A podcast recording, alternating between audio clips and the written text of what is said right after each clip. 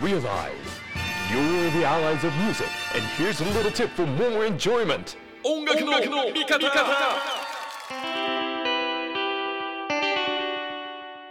音楽の味方藤田匠ですまたいろんな方にインタビューするということで付き合いは非常に長い気がしますが、えー最新のトークということでは、えー個人的にもかなりお久しぶりにお話を伺います9ミリパラベラムパレット菅原くんです。よろしくお願いします、よろしくお願いします。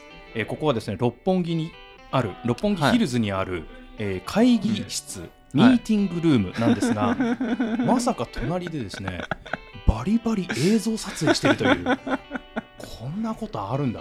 ミーティングじゃないっていう。ねね、ミーティングどころか、ライブで撮りますって言って、撮ってましたよ。静かな場所と思ったんですけどねバリバリ収録してますね、その横で俺らも収録してるっていうね。そうですね、収録オン収録で、なかなかレアな、でもどんとこいですよね。なんかここに、願わくばだから、あの、聞こえちゃいけない話がこのマイクに あの乗っちゃっててリスナーが気づいてやばみたいな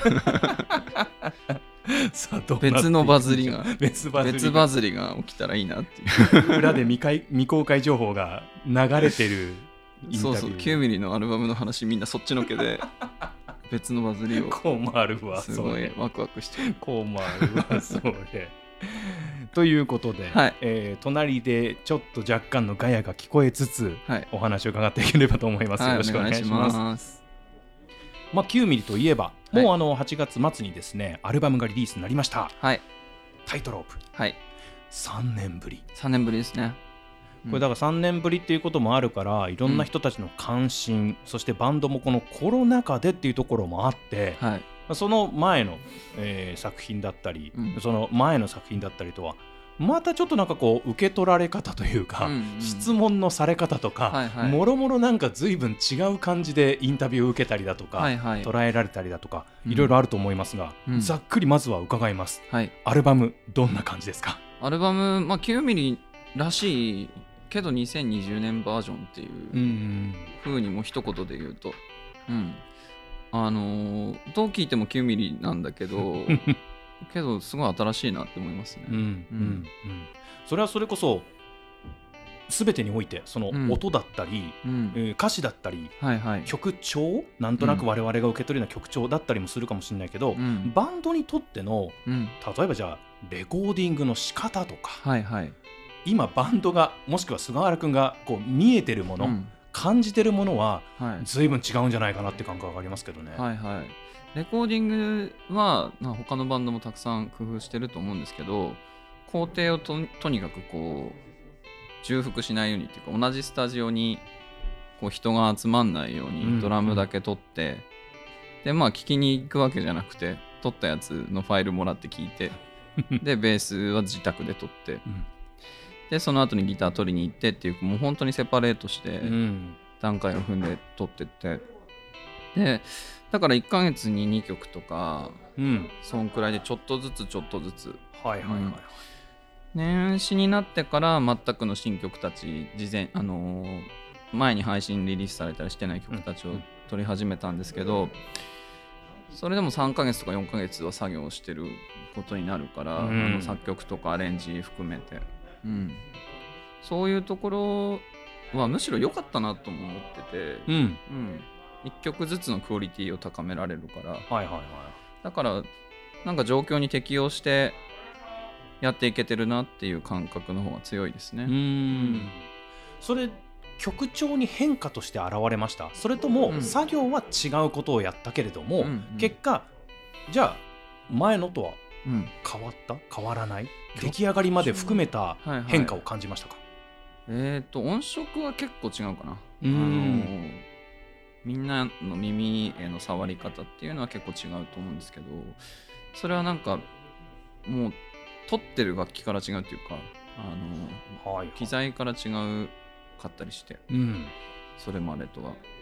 あの2020年に撮ってる白夜の日々あたりからいろいろ実験し始めて、うん。ま、改自分で改造したマイクを使うとか滝がおーあと自分で改造したマイクプリアンプを使うとかいうことをやりだしてで、まあ僕らもその ESP ってとこで自分のオリジナルモデルをうん作ってるから、そうだね。うん。まあ、この楽器はこれしかないし独自のサウンドっていうのはあるって思ってたんだけど録音するために使うマイクとか楽器でさえも自分たちの作ったもの、はいはいはい。そこにしかないものだったら間違いなくオンリーワンなんで、うん。なんか滝は最初ちょっとこれ使うのどうしようかなって考えてたみたいなんだけどやっぱ自分たちの気に入る音が取れるし、うん。そのオンリーワン部分っていうかの面白さ、うん。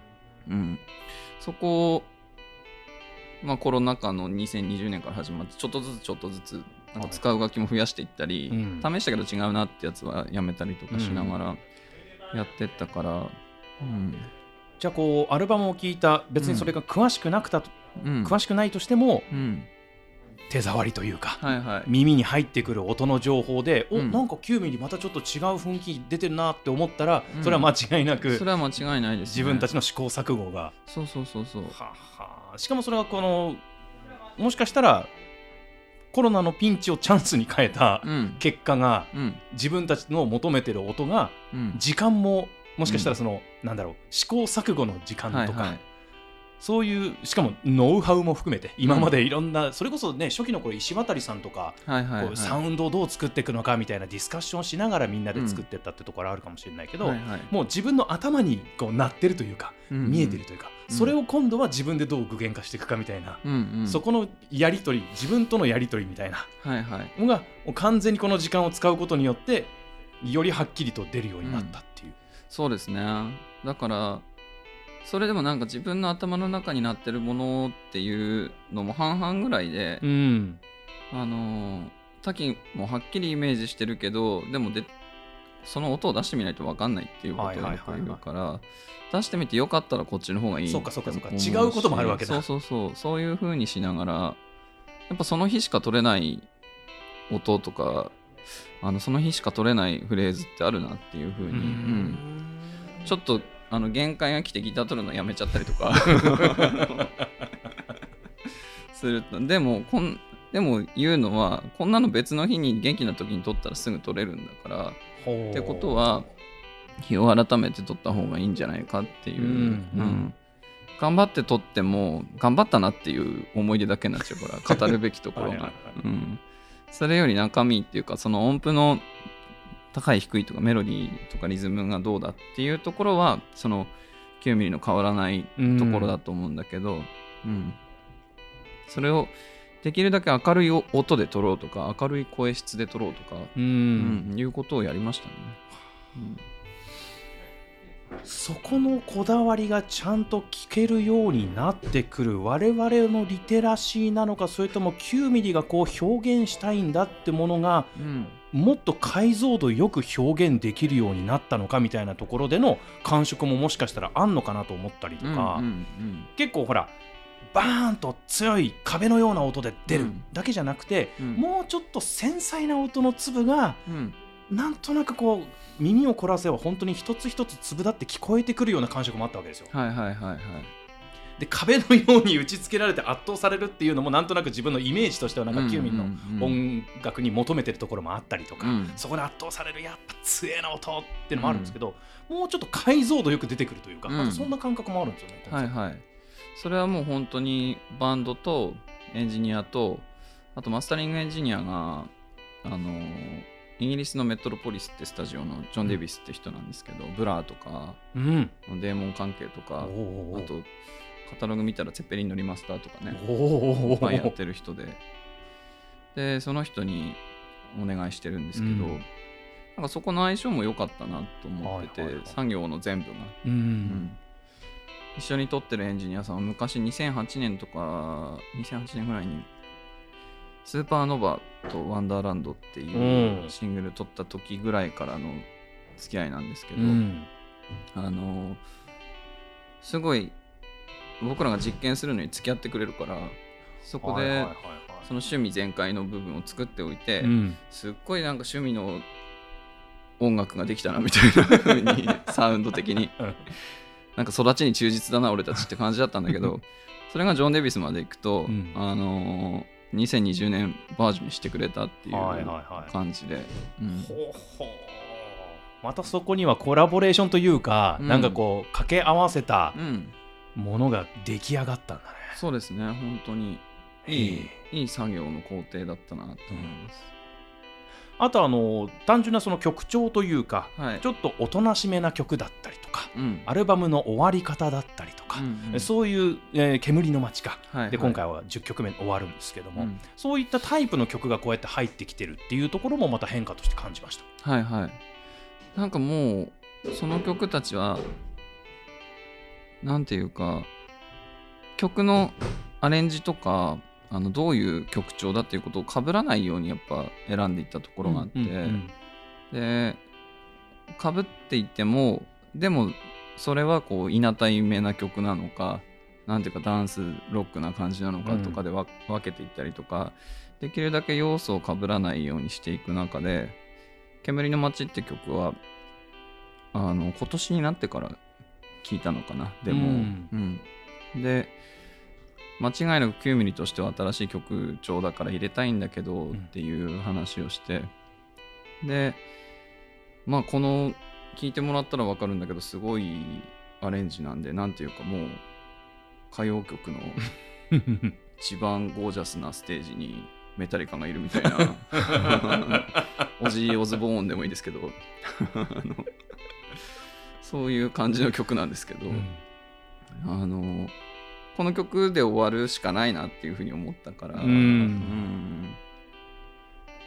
ただなんだろうこうスピーディーな曲とか、あの最後ドーンってぶっ飛ばして終わるっていうのでもまあ良かったんだけど、うん。そうじゃなくてこういうスローな曲で終わるのが今の9ミリとしてはできるなっていうふうん。うん。思ったところが大きいですね。で今の9ミリならっていう意味でのうん、前作前々作からのもちろん進化や変化っていうのも皆さん感じているし、はいはい。これがまた似合う感じにもなってきてるのかなって思ったりとか、そうですね、うん、逆に他に似合う人いんのかっていう。なまあいないね。だって。っていう感じで本当に。誰が得すんだっていうふうに言ってるんですけど。俺を他のバンドが仮にやったとして、誰もこのようにはできないからね、そうですよね。そこが面白いところだなと思います。本り。当そうよね。9ミリって誰がカバーしても9ミリにならないよね。そうですね。うん。もちろんその声やねあの、うん。弾くフレーズみたいなのはあるんでしょうけど、うん。すごいよな。でも9ミリがリスナーロックが好きな人の中でのリスナーそして9ミリが好きな人の中での9ミリのイメージって、うん。あんまり変わってないよね。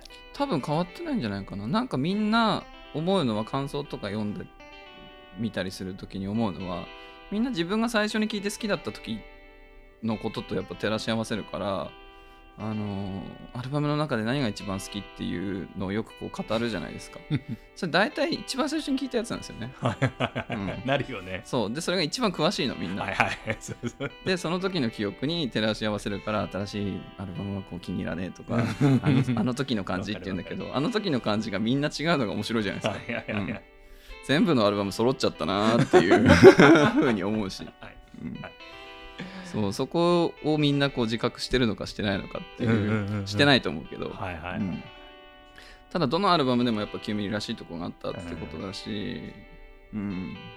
もしかしたらねそれこそバベルから入りましたっていう人もいるかもしれないし、はいはいはいうんヒップルから入りましたっていう人もいるかもしれない。うん、でもじゃあ全体的な手応えっていうとなんか今までで一番うん、ちょっとこう進化を見せてくれたというかはいはい。そういう感覚はあったのでもしかしたはい。らここから入ってくる人もま またいるのかなっていうね。そうかもしれない。なんかこの間も9ミリのポップアップショップうん。で、あの渋谷でやってたんですけど最近好きになりましたって人に何人も会って、うん、それがすごい嬉しかったから影響下のあるあのそのものをやってるかどうかわかんないけど、影響下公言してはばからない人たちがはいはい。また若手の層で出てきたっていうのもあるかもね。はいはいはいワンクッションある9ミリの聞き方を みんなし始めてるみたいな。そうですね。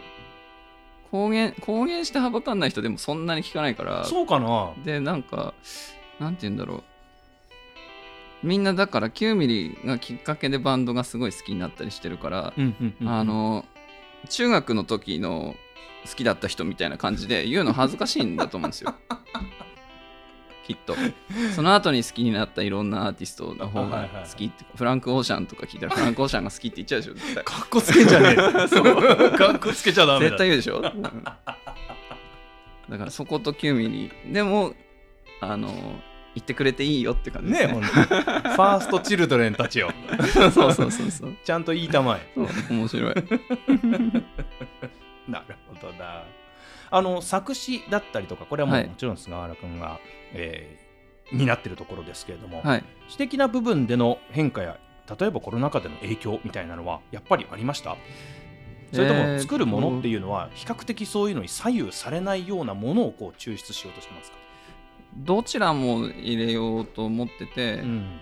っていうのはあのー出てきたものには素直に反応しようっていうことにしてて、曲を聴いて出た言葉あと今ならこういう言葉になるなっていうこういうフレーズを入れるなっていうところにはあの逆らわないようにしようと思ってたから自然と影響を受けた言葉は出てくるし、うん、けど基本的には普遍的なものに。今ね隣の撮影がね終わったっぽくてねきっと終わりましたね。片付けたんだね。ね。うん、でカーンって当たったね。ね。ガラスなんでね。はい。でなんだっけ、はい。基本的には普遍的なものをこう曲として残したいから、うん。その方が自分たちもそれこそ新しくその時々に10年後に新しく聴く人っていう人たちにもあのキャッチしてもらえると思うんで、うん。だからそういう意味でこうなんだろうニュートラルにいたって感じかな。どっちかに寄ったりとか意識的にそうするわけじゃなくて、なるほどな。だその時の正解というか、にじみ出てくるものに素直である。例えば3曲目、All We Need Is Summer で、このタイトルがこうリフレインになって、はいはいはい。しかも英語でっていうのも、はいはい。でもなんとなく日本語にも聞こえてきたりだとか、そうですね。そういう言葉の言葉の楽しみみたいなのも持ってるじゃないですか。はいはい。な誰だっけな。おにぎり様ですって聞こえるって言ってた。それはもう、それはもうタモリクラブの世界なのよ。そうなってきちゃうと。空耳だから。けどなんか「All We Need Is Love」ってねビートルズにありますけどうんそういうキャッチーなところから引っ張ってきたりとかあと繰り返すからには呪文のようになってないといけないからリズムがあってメロディーに乗ってて、うん、でそこがもう一番の聞きどころっていうかみんながシンガロングするパート、うん今はできないけど、いずれみんながシンガロングするパートが主役になるだろうこの曲の。サビよりもみんな目を引く耳を引くパートだっってて思ってたからそのままタイトルにしようと。はいはいうん。だからそういう歌詞の上でのうん。こうリフレインする楽しみが、うん。また今までのこう9ミリで口ずさむようなうん。曲とは違うフレーズがこう頭の中で鳴ってるのが、うん。これ英語ずっと言ってるみたいな。なんかすげえしかもなんかポッププなことを言ってるっていうね。そうそうそうそうそう夏の日が恋しいんだよと。そうそうそう。まさか9ミリでみたいうなん、のも含めて、はい。その後すぐ白夜の日々が来るわけですから、はい。色そうですねめくるめくうん。タイム感白夜の日々は2020年に出したんですけど、だから早いタイミングだったわけだもんね。そうそれはもうコロナ禍初期っていうか、はいはいはいはい。2020年の5月とか4月くらいに感じてたことをそのまま書いたから、うーん。であの歌い出しで「君に会えなくなって100年ぐらい経つけど」っていうのは、もうまさに、まあ、そういう話でもいいけど、うん。もう100年ぐらい会ってないよねっていう外出禁止期間があってせいぜい2ヶ月ぐらいなんだけど 考えてみりゃ。けどやっぱ異常な事態だったから、うん。うん。世界中でそういうことが起きてるなんてとても信じられないなっていう。うん。けど、まあバンドを9ミリを続けるっていう風にしたいよっていうことが歌われてますね。でまたそのコロナ禍とは関係ないところかもしれませんけれども、うん。よりコロナ禍でも特徴的だった菅原君自身のうん。本当に多岐にわたる、はいはい。ライブ活動だったり、はい。まあ狐つきもそうだけれども、はいはい。や狐つきどころか今回どの名義で行くんだい？みたいな。とにかくなんかやってるっていうね だってソロもさ弾き語りもあればバンドセットもあはいるわけじゃん、はいはいそうですね。コンセプチュアルなものもあれば、うん。フラットな感じの音楽のもあるしうん。この人いくつチャンネルを今使い分けてやってるんだろうっていうぐらい、ね面白いですよね。なんか他人事なんですけど。そういう感覚なんだでも。そう。あのそんぐらいがちょうどいいっていうか。へえ、いやあんまりいないでしょ？だからここまでやってんの。そうですねあの今になってみるといないですよね。えのんくんぐらい？えのんくんはまあまた別ですごい。でもその彼の姿をうん。いろんなフォルムで見続けるうんうん。1年みたいなのって、うん。単純に数で考えると、うん。多分えのんくんぐらいしかいないと思うよ。確かにそうかも。5つ6つぐらいのプロジェクトありますもんね。えのんくんも、で菅原君も多分、うん、弾き語り。またなんかやってるっていう、バンうん狐つきもあればきできビッグママの真央ちゃんとかとやってる。ああそうですね。はでもちろん9人本体もあるでし。ょ、いはい。今パッてパッて思いつくだけでもしかしたらあと1個2個あんのかなと思うけどそれでも5つだから、はいはいはい。まあよ寝てる、寝てます寝てますすんごい寝てる。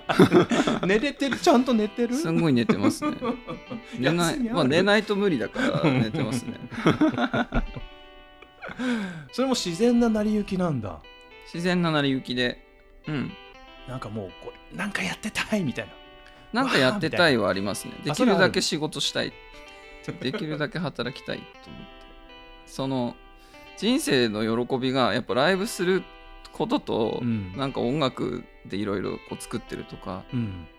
あの音楽のことで何かやってるバンドのことで自分が何かステージに立つことで何かやってるっていうものに集約されてるから、うん。うん。だからもうそこそれをやってることが嬉しいんで 自分は。あできるだけ働きたいなっていう感じですね、うん、何かしらで楽器を触ってたり何かしらその音楽活動の、ね、ステージに上がってるか、うん、まあ、曲をこう書いてるか。うん、そう何か作業してるとか。かコロナ禍でライブが減ったっていうのも、まうん。あ、あるとは思うんだけどもともとこうえ俺今日今日もライブしていいの？みたいな。はいはいはい。いやでもその気持ちにはなったよねみんなね、うん。でさ最近だからライブの当日になるとあれ？俺今日もライブしていいんだって思う時間があの到来するんですよね。ある瞬間に。そこへの感謝はでやって、うん、みんな思ってるけどここまで多岐にわたっていろんな活動で我々の耳を目をはい。楽しませてくれた人はなかなかバンドマンではいないんじゃないかってぐらい。普通はバンドとソロ。そうですね。うん。分けてね、うん、いやーでもみんなこうやって楽しませていただいてると思います。よかったです。それならよかったんです。それならいいんですけど。はい。なんでそなんでそんな自信投げになるの 元井9ミリパラベラムバレットとしてのしかも9枚目ですから。はい。俺はもうここに引っ掛けていろいろ聞いてくる人もいると思うしはいはい。9枚目だとと思ってこう腕まくりしながら聞いてる人もいると思うんですが、うんうんうん。そして、えー9月9日を迎える今年はどうなるんだろうと思ったらんツアーがはい。ということでちょうどこれを聞いてる時には皆さんそのツアーを、はい。えー楽しみ始めている、うん。そんなところかと思いますけれども、はい。今年の9のつくちなんでるものはアルバムそしてツアーとはい。いうことになりますね。そうですね。もうなんか自然にちなみに行き過ぎてちょっと もうね今までも自分たちでもまた Q のこと考えてるってなっちゃうのがちょっと参るんですけど。しょうがないよ、はい。バンド名だから。そうですね。だからいいいいところですからね。はい。でまあ9月9日からあのもう普通のアルバムのツアーができるぞっていう、うん。ありふれたツアーができるぞっていうのがまあ今最大のね、はい。嬉しいことだから。うん。うん。なのでそれを完遂してとりあえずまあ今年の2022年の一番大きな部分は、うん。うん、達成できるかなっていうふうに。もといこの数年来のってことじゃないですか？アルバムで言うと。ん3年ぶりだし、ね。うん、ただまあアルバムってほら出してそのツアーしたらその曲やんなくなっちゃったりしがちですけど、うん。なんかアルバム出たらもう一生プロモーションしていいんだっていうふうにある時思って。考え方。考え方。そうそうそう。あずっともうプロモーション期間でいいんだなっていうふうに思ったことがあるんでタイトロープもまあツアーは今年でタイトロープの名前ついてるのは終わりなんだけど、うん。多分演奏し足りないと思うから、はいはいはいはうん、来年19周年なんで、い、う、うんん、そこでも活躍してもらいたいなと思ってますね。アルバムの中の曲によっては、うん。ライブのどこに持っていくかでガラッとまたうん。表情とか意味合いが変わるようなうん、そうですね。曲たちがいるよね。うん、ただなんかあのー年々そうなってるなって思うんだけど曲の持ってるシリアスさと自分がそこに対して向かってるシリアスさは全然違ってて、うん。まあ、曲は曲の人ではいはい自分はそれを演演奏する人作った人だけど、うん。そこのみんなが曲から受けるシリアスさがやっぱ自分が思ってるよりリスナーの人たちのあの自分の物語として、うんうん。9ミリの音楽とか歌詞とかを使ってくれててそれをこう愉快だなって思って見てる あのスタンスに変わってきてますね。はいはいはいはいうん。もしかしたら本当にその曲が世の中に出ていくってそういうことっていう認識結構あるじゃないですか、はいはいはいはい。人のものになっていくっていう、うんこれすげえ応援歌なんです。まあ作った俺は、まあ、そこは考えてなかったけどそう君を応援できてるんならよかったっていそうそう そんぐらいでいいんですよもう本当に。それがでも面白くて、うん。だからいろんな人に歌ってもらいたいと思うし、ん。あのなんか普遍的な部分っていうのをさっき話しましたけど、うん。なんか別の性別の人が歌ったってうん。いいし、うん。うん、なんか世代が変わった人が歌ったってきっと面白い曲たちだなっていうふうに思えるようになってきたんで、もしかしたら本当に、うん、例えばタイトロープなんて、うん。もしかしたらその詩を追ってく人とうん。うん、曲調だけでもダンサブルに踊れる人では、うん。曲の解釈がちょっと違うみたいな。そうそうそう。そういうこともありますよね、うん。うん。そこが楽しさだし、はいはい。うんまあ、でもタイトロープはタイトロープであの今までの曲の中に入ってくるとどこでこう踊り散らかそうかなみたいなそうですね。人もいるかもしれないし。ちょっと踊り出したらあれまだ踊んなきゃいけないみたいに なる曲だから、はい、これもまたいいアクセントになっていろんなライブを彩ってくれるんだろうなっていう感覚もあるし、はい。いやいいですねあのライブへのワクワク感みたいなのももちろん、ん感じてもらえるアルバムだと思うので、はい。改めて、まあ、ちょっと時は経ってますけれども、はい。まあ、1ヶ月経ってないんでこれ配信される時も多分1ヶ月経ってないと思うんで、うん。じっくりと聞き込んでまたライブに備えていただけるんじゃないかと思っております、はい、ぜひぜひ。えー19周年か。はい、ということでうん。まだまだ9ミリもちろん9にちなんだ9枚目のアルバムっていうのが2022年ですが、うん、これからもまだまだ我々 ちなんで楽しめるものが今年の末以降もはい、あるんでしょそうですね。19周年祝うのはあの他のバンドはやんないことなんで。う1年足んないんでねあの普通はね。あのシンコペーションしてるんです。あのドンドターンって祝ってるっていう、はい、すぐ20周年来るから。そうそう。だから20周年も同じ音符で祝うことになってるんであのそこはつながっちゃってるからいやいやはい。それも、まあとにかくこの9ミリパラベラムパレット、えー曲を聴いてライブに足を運んでまたいろんなニュースを SNS 含めて追いかけてくださいということでございます。はい。ということで俺もちょっとこれ聞かせていただいてるんでライブもどっかのチャンスがあれば思っております。ぜひぜひ。また見させていただきたいと思います。はい。ということで9ミリパラベラムパレット菅原くんいろいろなお話伺いました。どうもありがとうございました。ありがとうございました